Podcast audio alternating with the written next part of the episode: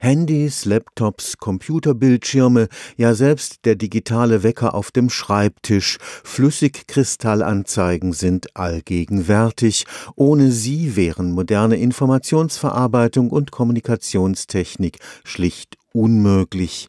Entdeckt aber wurden die Flüssigkristalle schon Ende des 19. Jahrhunderts.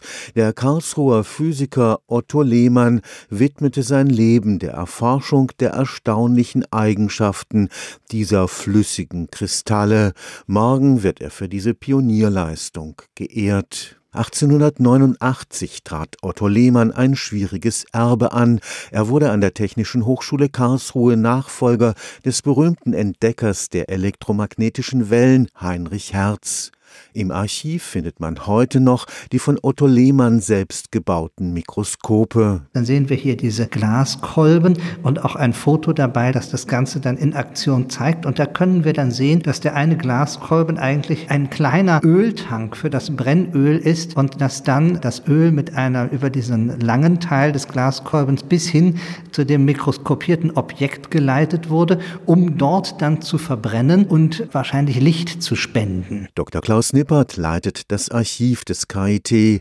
Otto Lehmanns Forschungen stießen auf Ablehnung.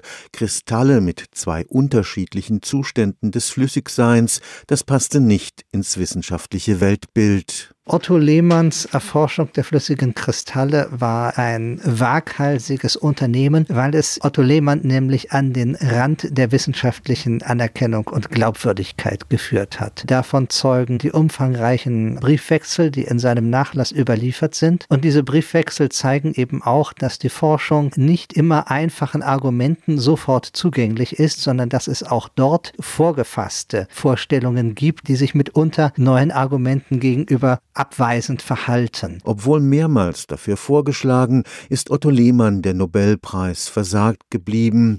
Von morgen an erinnert eine Bronzetafel im Ehrenhof des KIT an seine wissenschaftliche Pionierleistung. Die weltweite Organisation der Elektrotechnikingenieure unterhält ein System von Memorialplaketten auf der ganzen Welt, mit denen die wesentlichsten Beiträge zur Geschichte der Elektrotechnik gewidmet werden. Da Otto Lehmann der Lehrstuhlnachfolger von Heinrich Hertz gewesen ist, wird seine Plakette also hier im Ehrenhof der Alten Universität Karlsruhe angebracht, direkt neben dem schon 1925 für Heinrich Hertz errichteten Denkmal, frei zugänglich für die Öffentlichkeit. Stefan Fuchs, Karlsruher Institut für Technologie